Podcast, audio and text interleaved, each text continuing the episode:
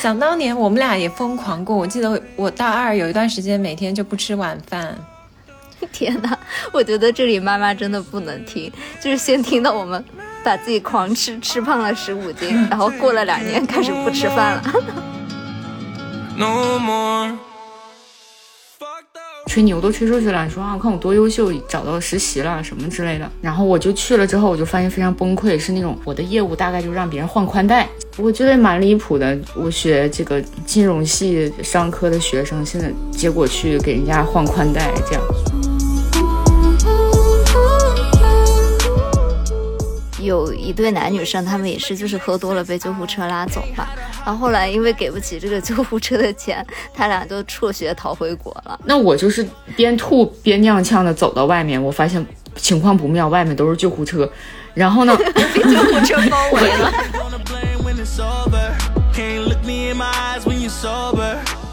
大家好，我是央子，我是小溪，我们是大俗小雅的小雅，是由生活在世界各地的打工人，每周一起跨时差谈天说地。嗯，那之前呢，也有小伙伴在小红书上给我们留言嘛，说其实我们好久没有聊过那种留学生活了。可能很多小伙伴一开始关注到我们，也是因为我们一开始讲了很多就是在异国的，比如说旅行的囧事呀，然后或者是跟室友一起相处的一些，呃，很奇葩的故事吧。也是让大家感觉挺有意思的。那今天我们也是很高兴，请到了阿斌的漫画生活的作者，嗯，阿斌和我们一起聊一聊我们的留学生活，就是一个很久没有更新的洗礼。是的，阿斌的这本漫画我看了，真的很感同身受，特别是小红书嘛，有一种那种连载的感觉。哦，就东北小孩的爆笑留学生活，尽管在他乡，但依旧相信世界有光，就很。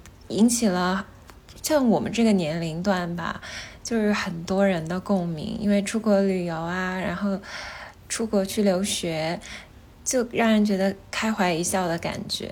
阿斌，要不要先自我介绍一下啊？好的，大家好，我是阿斌，那我是阿斌的漫画生活这本书的作者，同时呢，在小红书和抖音上也运营着。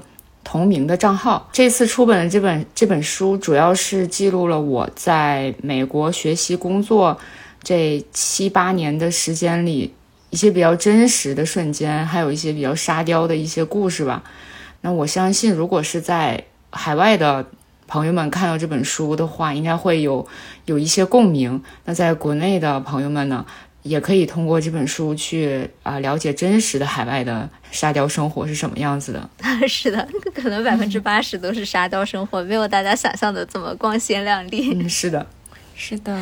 对，然后我们也是非常开心，阿斌的新书终于要出版了。因为其实从我们聊要做这一期节目到现在，已经等了好几个月的时间了。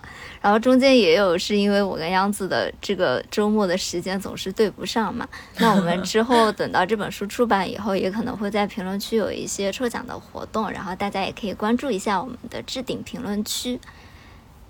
是的，因为阿斌和我们其实差不多是同一时间去美国的嘛。阿斌是一四年去美国留学，所以我就觉得我和小西看的时候共鸣很多，就很多那种生活的细节吧，就有一种梦回当年的感觉。真的，而且尤其是我记得你里面有一个桥段是念那个名字签到的那个桥段嘛，我真的深深共情，因为我自己的姓是姓何嘛。有一种痛失互联网网名的感觉。然后他的那个英文不是就是 H E 嘛，就是 He。然后我又是一个女孩，所以其实每次点名的时候，大家都会非常的困惑，说 Miss He，然后就很奇怪的感觉。是的，那今天我们就想和阿斌一起来聊一下我们留学时期的那些妈见打不能被家人知道的事情。天呐，我的妈妈，你可以不用听下去了。那小溪，你要不要先来分享一下？我们要不要先讲一讲？就是，嗯，其实你知道东方和西方的饮食结构有很大的区别嘛？然后我们刚刚去大学的时候，肯定大家都会有那种 freshman fifteen，就是你大一进去。为什么要抢我的梗？啊，是这样的吗？对，就是大一进去一定会长十五斤的这个节奏，十五磅了。哦，十五磅和十五斤差别也不是很大，反正就是长个十几斤这种感觉吧。零点九比率是，嗯，你怎么这么精确呢？因为我曾经真的实现了这个呀。但是为了微妙的拿捏这个磅和斤的差别，你只长了十十三斤是吧？一定要强调这个差别。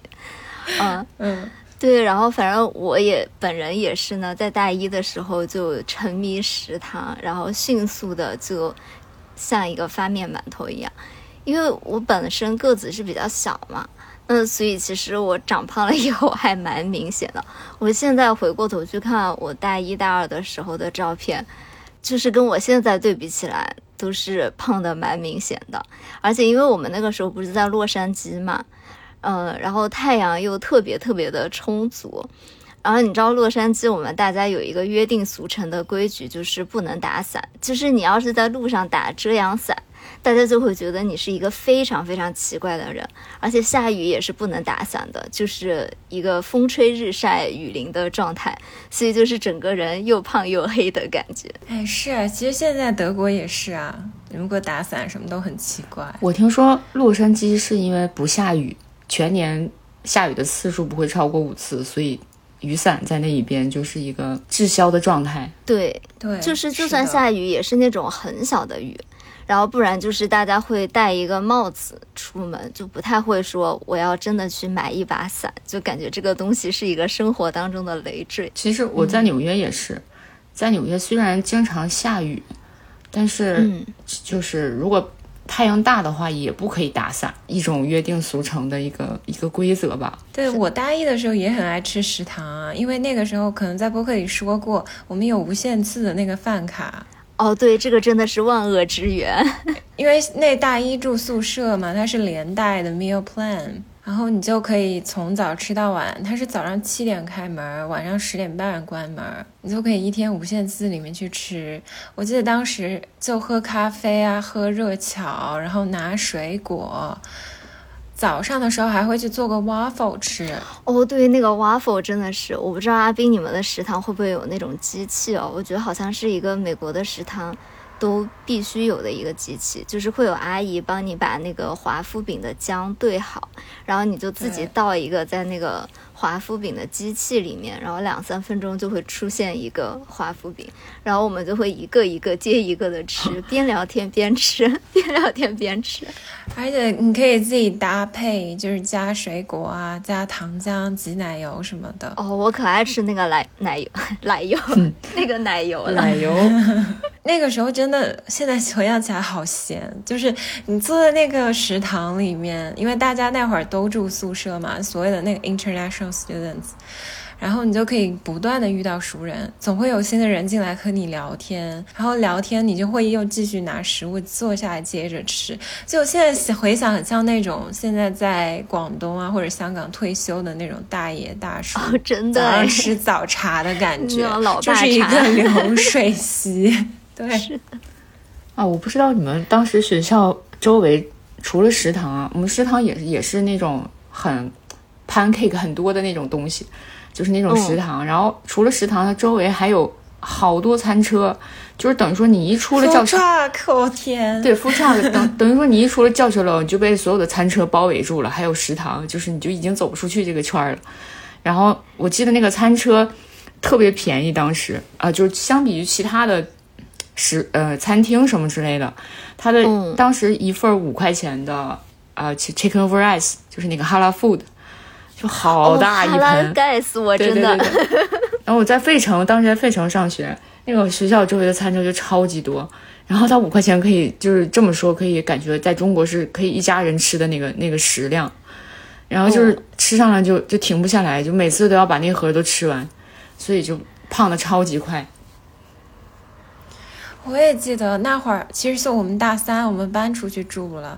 然后那个我们搬的地方离学校有六个门嘛，离六号门很近。然后六号门每周的周三、周四就会有那种中国餐车。我记得那会儿的水煮鱼和水煮牛肉是八美金一份儿，然后你可以吃两顿，那个量特别大。你记得好具体哦。对，还有 bubble tea，就是珍珠奶茶，你可以买套餐。中午的时候十块钱的套餐。就比学校的那种餐厅便宜很多。因为你记得那会儿我们有一个很爱吃 lemonade，那个 lemonade 真的很贵。现在回想起来，你就是随便加点饮料就十六七个七美金，不止吧？加饮料要二三十块钱，有那么贵吗？你吃的什么呀？怎么我们不是吃的一家餐厅吗？反正那个时候真的很爱吃学校的食堂，也不知道为什么。其实现在回想起来，就是那种很白人饭啊。啊，我觉得食堂还好诶，食堂是那种热量很高，就是呃很多 cheese，很多奶油，然后很多油炸的东西，还有香肠啊什么的，就是你一定可以吃到饱的。但是我是到了大二大三，哎大三吧，就是我们搬出去住了以后。就逐渐有了那种自我意识，你就会跳出学校这个圈子以后，你就会发现，哇，我好像真的身材管理有一点失控。然后，尤其是好像那段时间，就是洛杉矶就刮起了一阵那种运动啊，然后 detox，我不知道这个中文叫什么，就是解毒的那种果汁啊什么的那种风潮。然后我是那段时间就开始沉迷白人饭和果蔬汁。你那时候真的好恐怖啊！我们那会儿室友一打开冰箱，全是你那个减肥果汁，也不是减肥，它是你不能把它定义为减肥果汁，它只是让你的身体。你，你当时就是水煮青菜啊，就拼命想减肥。你难道不记得当年了吗？想当年我们俩也疯狂过。我记得我大二有一段时间每天就不吃晚饭。我觉得这里妈妈真的不能听，就是先听到我们。把自己狂吃，吃胖了十五斤，然后过了两年开始不吃饭了。对啊，而且你知道昨天我不是见到了一个我们播客的听友嘛？我就在说我早上都不吃早饭，他就立马无情揭穿我说：“哎，我不是在播客里听阿土和小西说你早上都见过天。”你已经暴露的太多了，在我们节目里面。可是真的想当年胃口好好哦，就在美国那会儿，我感觉现在就没有那么爱吃东西。那时候真的在食堂，我记得我当时去拿薯条，我还会在上面叠三张 cheese，然后在微波炉里打热，让那个 cheese 融化在薯条上。我我都有点听饿了。就是我从大三开始就有一点意识到健康这个问题了嘛。呃，我那个时候就经常早上，那个时候我们学院楼底下开了一家。专门卖果汁和刨冰，还有贵呀！对，阿萨伊 bowl 就是巴西美粉碗的一一家店，然后那家店就相当于在我们学校里面刮起了一阵那种健康运动的风潮，然后我就会每天早上吃一大碗那个巴西莓粉的刨冰，里面有冻香蕉。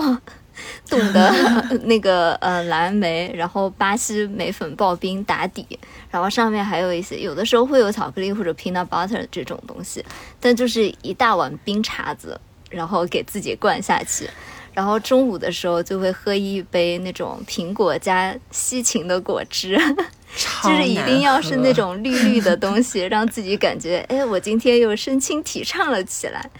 晚上可能有的时候也会吃一碗这个刨冰，或者晚上就是吃一点沙拉或者水煮青菜什么的。你很夸张，我记得我那时候每次去找小西，他就要去那个地方说我要去买一杯果汁。然后有一次我也是听你的推荐买那个 detox 那个芹菜汁，真的是。此生阴影啊！我还蛮爱喝那个的啊！我觉得那个味道超奇怪哦，我到现在还常常会想念，就我有的时候就会在瓦卡斯去买一杯喝。对，那刚刚我们说这么多高热量的这种，嗯，不顾后果的食物，阿斌，你有没有也当时在美国吃这种东西？我当然不能幸免了。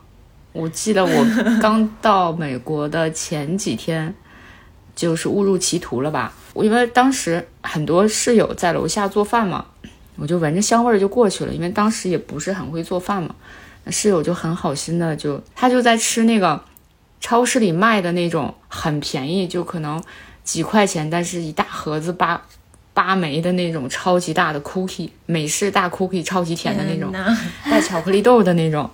然后我就哦，那个真的很香。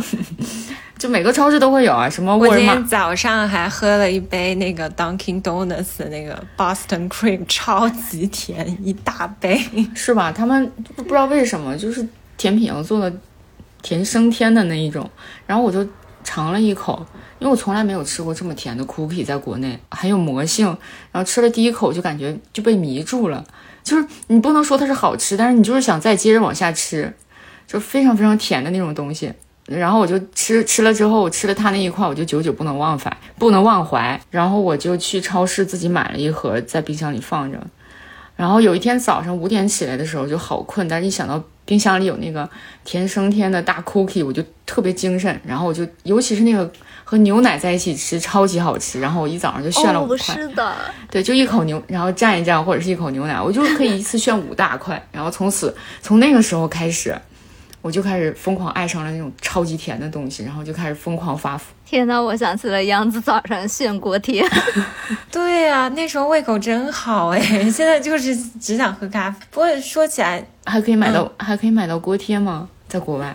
他自己在家煎，我在家煎，就是去亚超买嘛。然后我早上又起的特别早。我就像一个定时，我们那个公寓的定时闹钟一样，因为那锅贴会有味道嘛。他 早上六点就起床，我们家里就像开了一个小那种早餐铺子一样，就噼里啪啦、噼里啪啦的，然后一股香味传来，他就开始炫他的锅贴。那时候真的吃好多，我早上有时候不止锅贴，我还要加土豆，那种煎的土豆。放在一块儿，然后加好多老干妈，胃口可好了。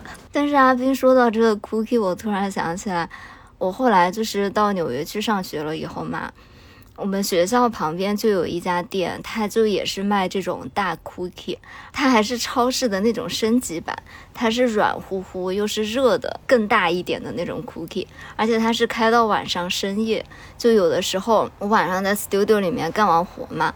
就可能到十点过十一点了，走路回家的路上就一定会经过那家 cookie 店，然后它会有一个特别大的招牌，写着“深夜的什么什么一一抹温暖”之类的这种话语，然后你怎么这么日系呀？你 picture 一下那种美式的大海报，上面画着巨多的巧克力，然后说什么深夜 cookie，那个店里面就传来一阵一阵那种特别特别香的味道，我每次都会忍不住过去炫一大个那种大 cookie。对，而且我觉得这种记忆很神奇。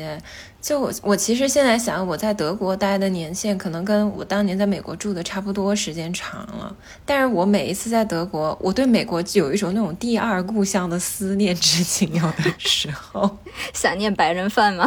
就我有的时候特别想念美国的时候，我就会在我们那个烛火的 Dunkin' Donuts 买甜甜圈，因为那个就是美国东岸到处都可以见的连锁店啊。哦，是的。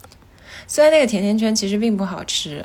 就是一种情绪记忆吧。嗯，是的，回但是回国之后就很难再吃到那么甜升天的甜升天的甜品了。哎，好像有一段时间，是不是 Dunkin' Donuts 开来了国内？啊，不是一直有的吗？就嗯，没有没有那么好那么。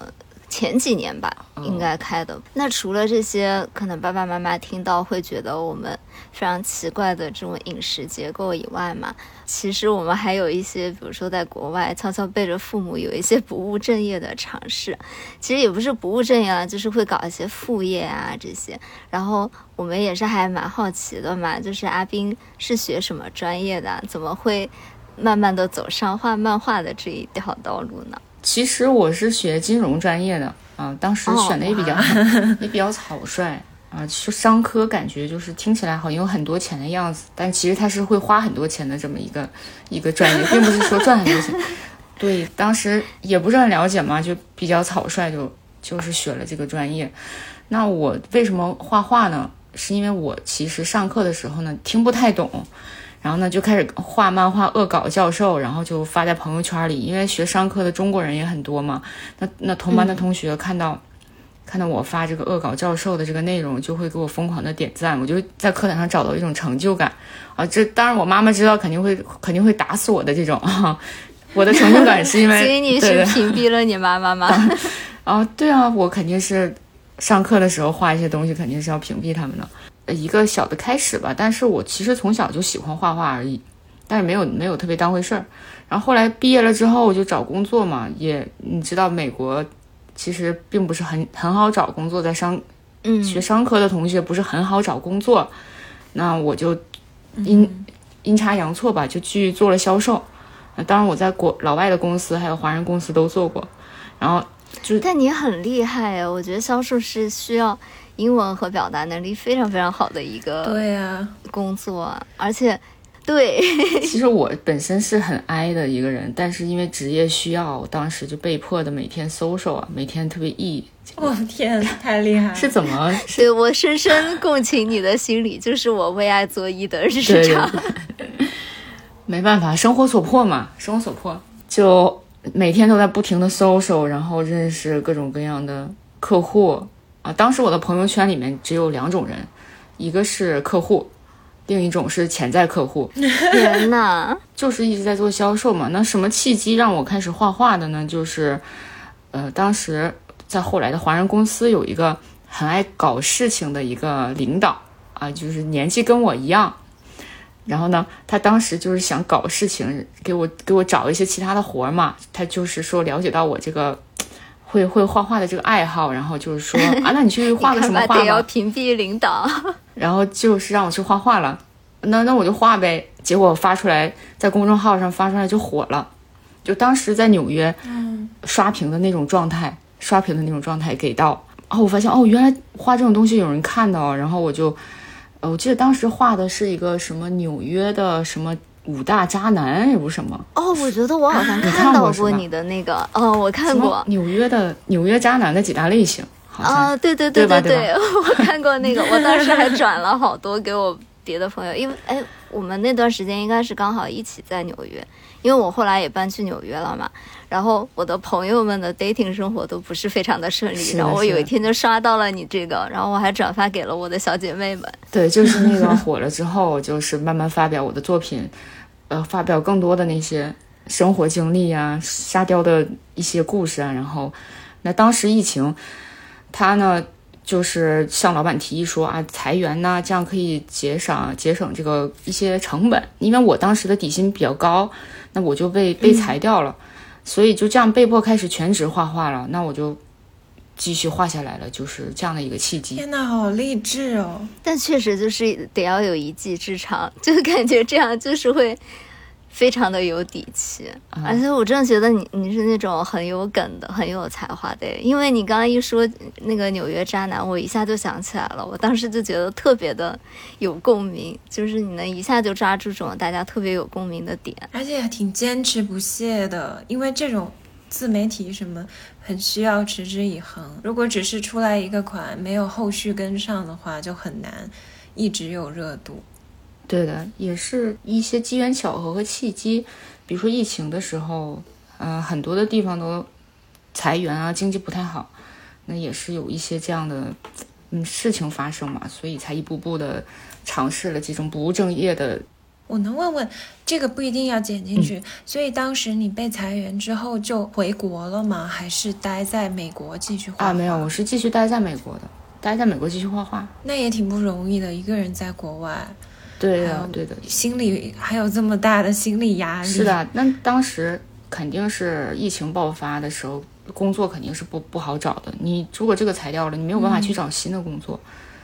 嗯，但是我当时就想，那一一不做二不休，就画画好了。反正一开始我一开始就喜欢画画，然后我就、那好吧，我就转型了，我就呃从销售变成了一个画手。那我可以问一下吗？就是比如说你的爸爸妈妈现在能够接受这件事情了吗？现在是可以的现在这么成功，肯定啊，没有没有。但是刚开始我是不敢说的，我刚开始被裁员不敢告诉他们的。我我就是说，单位现在业绩不是特别好，可能工资发的不是很及时，但是我没有说我被裁员这件事情。我说我那我闲的时间比较多，我就发点漫画吧。我发点漫画，你组织一下父老乡亲，帮我点点赞，这样。我是这样开始，这样跟他们解释的。我我我开始画漫画的过程，没有想到一不小心聊出来一个真正马健打的事情。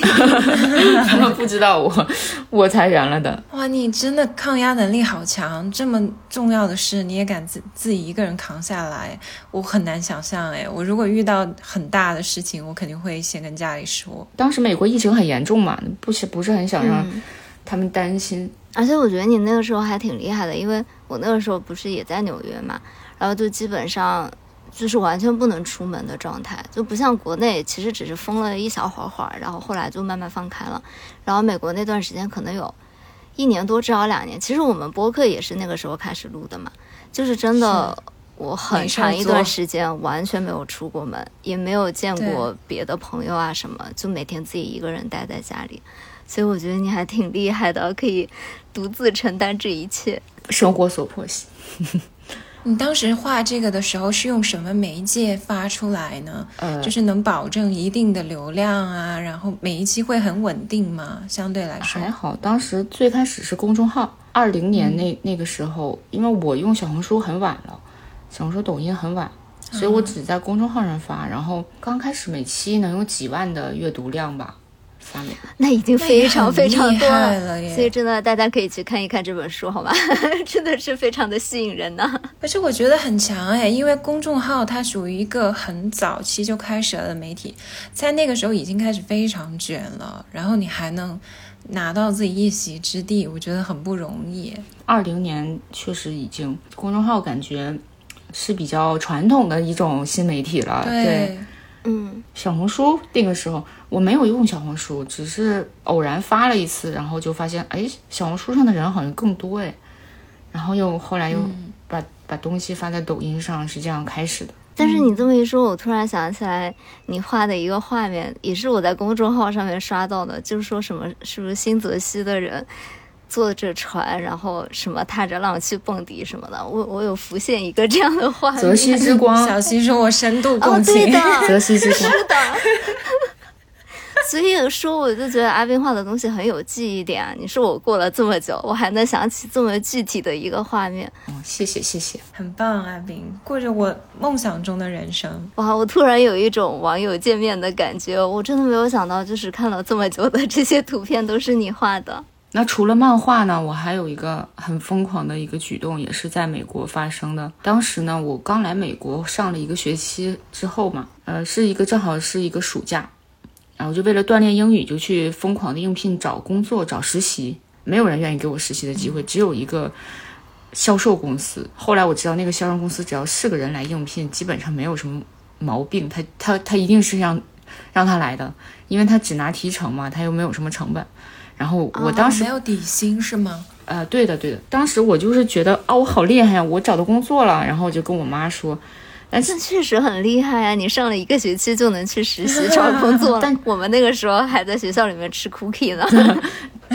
但真实的情况其实不是这样的，他那个工作只要是个健全的人愿意去做，他们基本上都会都会要的。然后我就去了之后，我就发现非常崩溃，是那种上门推销的那种业务，在新泽西州。然后每个商店嘛，他们每个小作坊、每个小店，其实离着都非常远的，要开车，然后一家一家停在他们那个门口，然后进去巴拉巴拉推销，然后再出来进下一家。然后我我得知这个真相之后呢，其实我没有太敢跟我妈妈说，因为我这个吹牛都吹出去了，说啊，我看我多优秀，找到实习了什么之类的。但是我觉得，哎呀，那只能硬着头皮去做了。然后我就很匆忙的，就是买了一个。八手的一个破车，大概就是两三千刀的那种，是我人生中第一辆车。然后我就考了个驾照，就去上上岗了，就去上岗。在这里，我想问一下杨子，就是你羞愧吗？杨子，我就觉得阿斌真的行动力很强哎。就是你怎么找了一个实习，然后就去买了一辆车，然后还考了一个驾照。对你这一句话有三个点哎，信息量。我大概是三月三月份二三月份是应聘成功的，那他这个上岗是暑期的实习，是六月份，呃，所以中间有大概三个多月的时间是我可以去准备的，然后我就考了个驾照，因为美你美国考驾照很简单嘛，我记得当时就是开着车。呃，在那个 mall 绕一圈儿，然后再侧再侧趴一下就可以了。然后呢？然后我就开着我那个八手的大众，就挨家挨户的推销。因为我自己进去时，实际我都不知道我说的是什么语言。因为你要说英语，但是你知道，对于那种本土的美国人，他们有的是什么牙医呀，有的是修车的，有的是开狗店的，他们非常不一样。那我就超级紧张，我都不知道我自己。我是我是一个刚来的没多久的留学生，还要用他们的语言去说服他们。比如说，呃换个网啊，就是我的业务大概就让别人换宽带这种业务，我觉得很奇怪。真的是非常接近生活的业务。对对对，就让他们换宽带，我就拿着我那个培训好的那些说辞，然后一家一家。那最开始的话，我真的是就是吃了很多的闭门羹，就是很心酸。那经常早上开到晚上，可能要拜访三三四十家的这样的商店，然后就很受挫。但是还是我觉得还是坚持下来吧，坚持下来。当时自己选择的这个暑假，就感觉如果临阵脱逃了，就感觉不是很对得起自己当时的这个雄心壮志嘛。我就硬着头皮，就每天这样这样就是坚持下来了。那到最后一周的时候，结果也是很好的。我是最后一周的销冠。那我们办公室十几个人全都是美国人，坚持的太久了，还是业务已经比较熟练了。反正最后一周的时候，我实习结束的时候，就是当初我的老板还有同事呢，没有说很看好我，但是他们觉得哦，这个这个 Chinese student 这个不错哦。然后我最后一天的名字写在了那个销冠的榜上，然后。就这样回去上学了。哇，我真觉得你好厉害呀！但是我这个结束了之后，我跟我妈妈说，他们觉得哦你很厉害，对。但是中间我觉得，哦这个工作跟我想象的不一样，我其实没有跟他们说的。哇塞，第一个学期真的挺不容易的。那你那应该经过这一个假期锻炼，语言进步也很大吧？啊，我推销宽带的能力，这个语言进步的很大，其他的一般。哎，我好像德国有这种服务，在被这边装装宽带超麻烦，要等几个月他才给你装好，还你去求别人，他才会帮你装。对他们美国有两个主要的宽带嘛，是 Morizon。你的业务一点都没有生疏，说张口就来，张口就来。那我基本上就是让让这个那个某家的换成他竞争对手的宽带，这就是我的。笑死了。哎。说实话，我也接受过这样推销的人，哎哎，我们在洛杉矶也有被推销过吧？就是让你换成那个某 Ryzen 的宽带，对某 Ryzen，他们真的很对是某 Ryzen，某 Ryzen 真的信号好像很多啊，虽然贵一些，因为他们有那个 Files 嘛。哎，你真的还记得？你也太好笑了，我天，业务能力确实是不错。是啊，我现在我现在这个经过我们家小区，会偶尔的还会潜意识的留意一下啊，这个是什么宽带，大家用的是什么宽带？这么夸张？对啊，业务的版图已经拓展回国了。是的，是的，我觉得蛮离谱的。我学这个金融系商科的学生，现在结果去给人家换宽带，这样。其实我今我蛮蛮激动的，今天跟能请阿斌来，因为我最近我和小西不都在追剧嘛。然后我们就想说，我自己个人感觉啊，我追完剧的那种感觉，就是我好羡慕这种像作家，就所谓的 content creator 这种创作者这种职业，我觉得就是一个造梦的职业啊。你就是构建一个平行世界，然后让大家有一个在现实生活以外的空间去放松，然后去想象一些美好的事情，或者是能放下。真实世界的很多实质的压力，我就觉得像阿宾你也是啊，你就写书，然后创作出这么有意思的内容，能够引起大家很多共情，就是那种集体记忆 （collective memory） 那种感觉嘛。嗯嗯。所以我也觉得，就是在小红书上能够爆火是有原因的，因为小红书的几个。很垂泪的内容，其实留学算蛮大的一块儿嘛，嗯，就有很多人像我和小西，就小红书重度用户，就觉得能够唤起我们当年的很多青春的回忆，觉得做一个这样的工作真的是好幸福的人生啊！就是一是自己喜欢的事情，二个还可以吸引到很多同频的人。哦，你我觉得你们你们的节目也是很。也是很好啦，也是有这种，就是怎么说？因为我们创作的话，也是所有的素材和灵感都是来源于生活嘛。那我也会经常听一些播客，包括你们的节目。我之前开车或者是洗洗澡，平时的时候也会听，那就会分享，对啊，分享一些身边的故事啊，然后一些大家其实每天都在经历，但是不一定能想起来的一些瞬间。呃，也是我怎么说创作的一个灵感的来源。就我觉得最幸福的人生就是把第一热爱的事情做副业，第二热爱的事情做职业，就很爽。而且我前段时间小宇宙有一个最热榜，我记得有一期节目，那个标题叫做“世界上真正存在自己喜欢的工作吗？”我就觉得，哎，像阿斌这种不用在工位坐班，怎样奢侈的人生？对我一开始也觉得这样会很爽，但是其实时间久了的话，可能会特别孤独，然后就是没有规律，其实只输出也需要有输入，其实也是挺想。再再丰富一下生活的，对，但在工位只会哭的，不会有。可是 工位可以吐槽，也是只能为我们的播客节目带来无尽吐槽的灵感。但是说实话，又不是那么敢吐槽，因为毕竟现在回国了以后，哎，谁知道呢？有可能老板就是刷到了。我看你还胆子挺大的，微博经常发些什么通宵建模啊、猫猫可怜的表情。说不定就被大数据推到。我通宵建模，老板心里没点数吗？他也知道呀。把这个剪到 highlight 里面。是，但小红书这种媒体就还蛮可怕的啊。你要是发一个什么，真的会被刷到。哦，是的，大数据。嗯，是。那除了这个，嗯，不能被父母知道的不务正业的尝试，你们还有没有什么很荒唐的开销啊？因为我觉得留学中那种，嗯，让人匪夷所思的开销还是有蛮多的。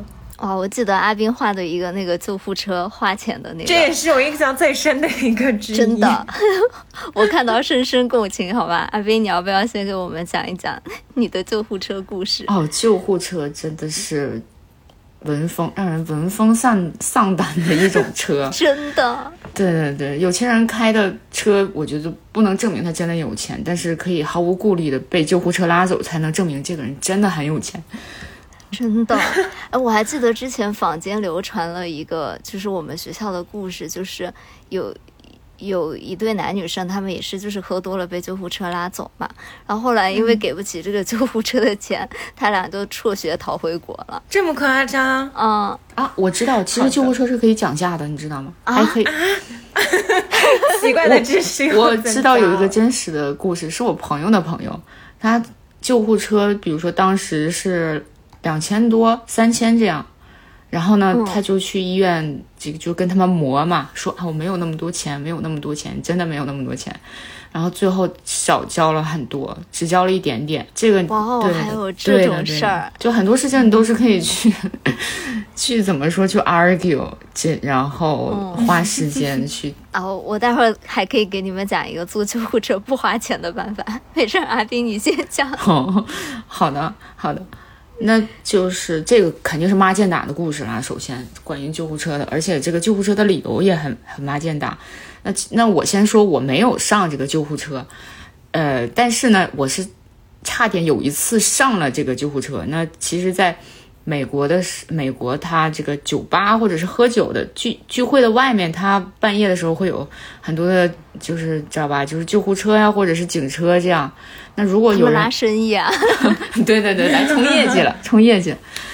来，然后如果有人真的是神志不清，他警察或者是救护车一定会把你强行的带走的。当时我我和几个小伙伴去去一个很很不错、很要好的一个客户啊，在厂子里面喝酒，因为过于兴奋呢，我们就狂炫了十十多个 shot，然后还有不知名的什么烈酒、鸡尾酒，什么伏特加什么。啊，就是哐哐一顿炫，然后当时就倒了一个一个女孩，她就当场神神志不清，在地上翻滚。当然，朋友会把她拉走，她安全都没有什么问题，安全没有问题。然后呢，她就倒在地上，就被救护车逮住了，就把她拉走了。然后，那我就是边吐边踉跄的走到外面，我发现情况不妙，外面都是救护车。然后呢，被救护车包围了。但是我不能，我不能倒在地上，我得证明我是清醒的。但我真的是站不起来，头也抬不起来，我就蹲在那儿，就是 证明自己的清醒的底线，就是屁股不要着地先。对。然后我就蹲在那儿，我连头都抬不起来，然后我就把那个头埋在那个膝盖中间，然后我就大声的说：“I'm OK, I'm OK, I'm OK。”需要抢救。然后我就是一直说 “I'm OK”，然后还摆出了一个 OK 的手势。然后然后我在旁边吐，我记得我我边走过来的时候边吐，在那个商场里面吐了一摊儿。我我就走嘛，走之前我还在那个呕吐物旁边留了二十刀的小费。因为后面就有一个人，黑人的那个大爷要过来来来清理嘛，我就留了一个二十刀的小费，为了证明我是清醒的，然后就接着往外跑。你真的当时看起来很清醒哎，你想这些都能想。但是我对啊，但是我真的呃不记得我是怎么出来的，然后我也不记得，我也抬站不起来，然后头也抬不起来，然后我就在那强行的，就虽然身体已经不好使了，但是精神上我还是要证明我是清醒的，但是精神上我也是清醒的，不然我。我不能，就是看到救护车要要要那个防御防，做出各种表现来让救护车离我远一点。然后我就一直在地上蹲着喊 MOK MOK。他们就觉得哦我是有基本行为能力的，然后就没有把我拉过去。然后就是感觉给自己省了三千刀。然后但是我还是站不起来，我就一直在等等朋友把我抬走。然后就是 这一次的经历。后来后来我的朋友那个被救护车拉走的，应该是呃。花了挺贵的，大概也是两三千刀，而且最离谱的是，他们医院直接把他这个诊断发到了他们的学校，学校的老师那儿，然后诊断的报告 就写着酒酒精中毒什么什么，然后他还不知道的时候，他们教授就直接打开了，哦，是打开的完整的报告，然后还花了很多钱。天呐，我觉得真的就是我们在美国喝多最后一丝的。理性的底线就是一定不能被拖走，一定不能被拖走。你你刚刚说你在酒吧的那个站不起来，我又想起了阿图，就是之前不是我跟杨子跟阿图在疯狂吐槽是吗？我们仨不是去喝酒嘛，然后阿图就自己一屁股蹲在了地上，然后。就他就喝多了，他有一种委屈巴巴的感觉，你知道吧？他就蹲在地上当一个蘑菇一样那种感觉。然后当时那种他那会儿也是个蘑菇头了啊，对他那会儿也是一个蘑菇头。然后你知道酒吧那种大哥不是都是一般都是非裔身材很魁梧的大哥嘛？当时就直接把他提溜起来，提溜到了那个酒吧门口，然后让我俩给他看着。然后当时他起来了以后。还一直特别兴奋的 跟我们说：“你看，我可以走直线。”为了证明他自己没有喝多，一直在那个小东京的街上漫无目的的游走。然后，其实我刚刚不是说有一个被救护车抬走不用给钱的方法吗？其实就是你如果是被警察带走的，就不用给钱啊？是吗？哦，我都不知道。哦，反正这个是陶匠的一个经历啊，也趁着陶匠不在，在这里悄悄的给他讲掉。对，就是陶匠有一次，他还是也是在纽约嘛。那次我们还不在，他是跟他一个韩国朋友一起去纽约，啊，不是，我们都在纽约。他跟他的韩国朋友一起去纽约的韩国城那边喝酒。然后陶匠也是那种非常的豪爽的女孩，而且陶匠平时真的酒量非常的好，就他喝很多很多的少都不会醉的那种。但可能那天就是状态不好吧。他就跟他那个男生朋友喝了很多很多以后，就走在那个三十几街，就纽约韩国城那边的一个街口，在等红绿灯还是什么的。他突然一下子不行了，就倒在地上，而且是那种完全 pass out，就是没有任何理智，就他都没有那种反跟救护车说 I'm OK 的这种 可能性。他就是自己一个人就已经呃就失去了意识。多少啊！我天，也不。我觉得就是他那天状态不太好，然后但是我们也都不知道，对他的那个韩国朋友嘛，因为又很害怕担起这个责任，当时就打了九幺幺。就是要是我，对，要是我们这些中国小孩，大家都有一种基本的礼貌，就是不能把这个事情搞得特别的大。但是那个韩国男生当机立断的就打了九幺幺，然后叫九幺幺就直接把陶匠拖上车带走了。然后，但是因为是九幺幺给他拖去医院的，所以没有收他救护车的钱。就这是一个小妙招，如果大家见到就是情况不妙的话，其实是可以打九幺幺的，打救护车可能会更加贵一些。然后当时陶匠第二天就是在医院的那个急诊室里面醒过来。然后他当时就觉得自己完蛋了，肯定要给很多救护车的钱。结果出院的时候，我们去接他嘛，然后就奇迹般的发现，居然没有这一这一项的费用，只有那天晚上这个真的很有用哎，这个知识，对，学到学废了，学废了。是吧？是大家记得打九幺幺哦。我来说一个更加，我之前不是我在德国嘛，有一对邻居不是老是吹笛子嘛，你们记得吗？他们搬走了，嗯，就是他们有终于谢天谢地，你知道。他的邻居一直吹笛子，我每次给样子剪的时候，不仅要消除样子窗外的风声，样子窗外的那个高速的汽车声，还有一阵一阵笛子的声音。你的邻居是果郡王吗？缓缓，还是一对双胞胎呢？哎，就是那会儿我每次剪播客的时候，就是那笛子都消不掉，因为那笛子声音跟我讲话的声音是重叠的。所以没法消。嗯，说回正题了，就是他们有一次搞家具，就是去锯东西，把手给锯伤了，就鲜血喷涌啊。对，然后就由我的另外一个邻居，他住他们对面的人把他们送去医院。后来我们才知道，那个邻居是开救护车的。所以他收钱了吗？没收。是不是奇怪的？所以有两个方法：找警察和找一个 开救护车的邻居。就是其实除了这种救护车这种医疗事故上面的花销嘛，还有一项可能不能让爸妈知道的荒唐开销，就是令人着迷的丝芙兰。我觉得在美国，丝芙兰就像是一个黑洞，就随时随地都会把人吸进去。吸进去了以后呢，你就不可能空手出来。我几乎从来没有在丝芙兰空着手出来过，就它总是有各种各样的方式让你能够花一点点钱在里面，是不是？阿斌也对此深有同感。我的其实我自己很少逛嗯丝芙兰买化妆品，但是我所有的同学和朋友都深深的迷恋这个地方。呃，我记得当时上学的时候，每次我们出去去那个城里去 Center City。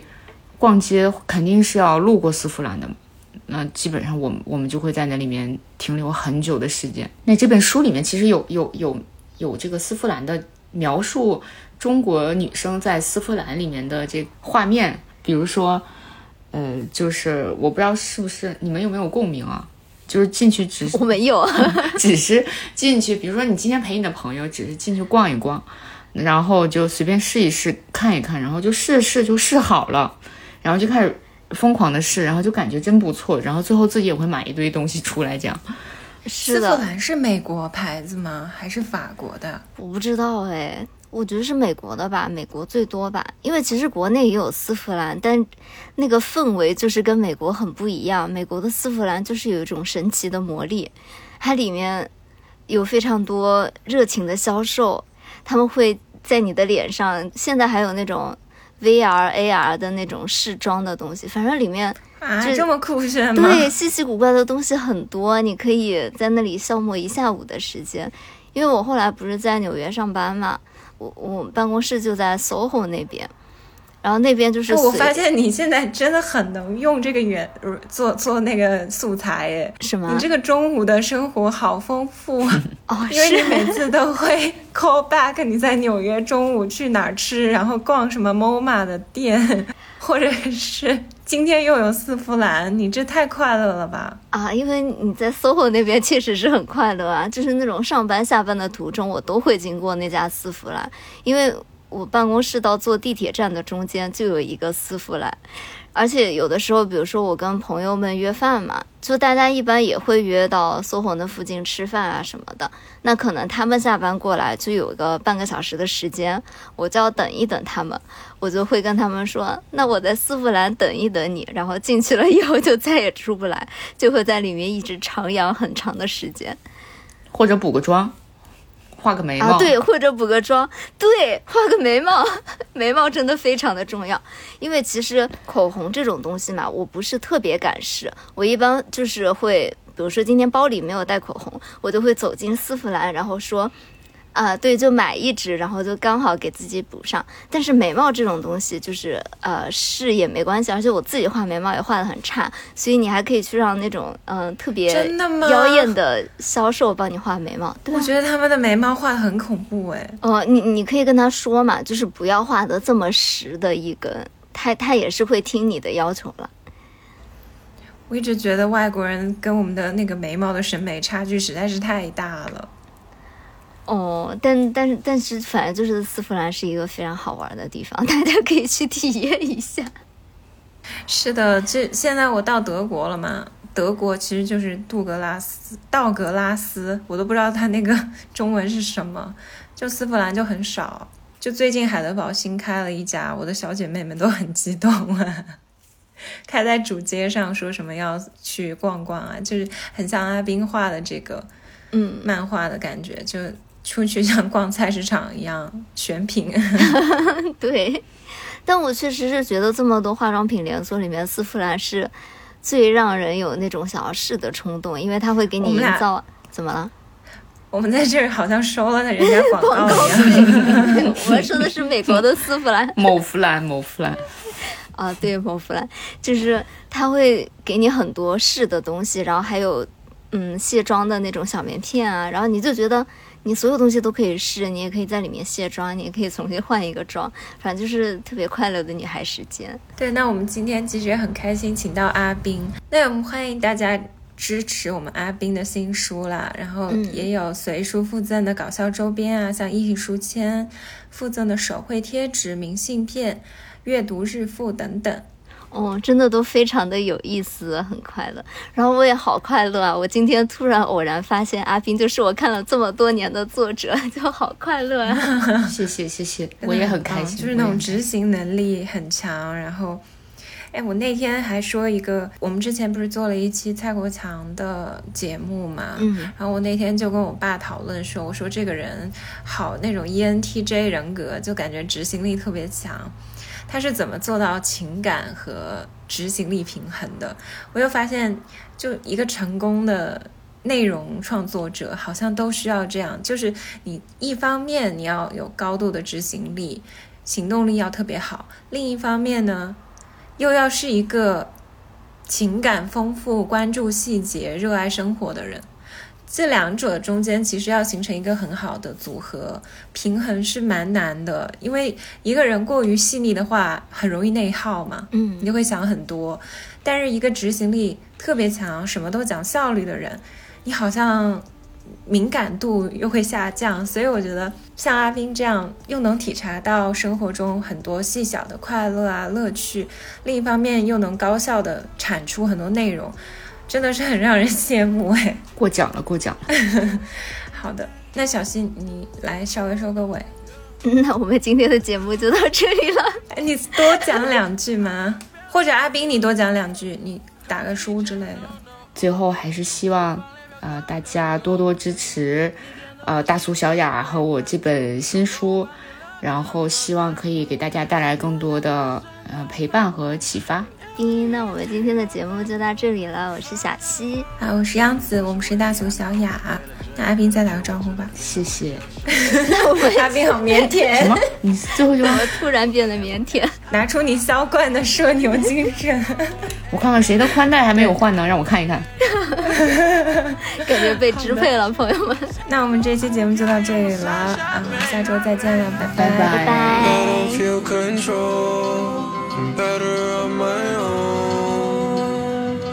I'm used to being so gone for way too long, long.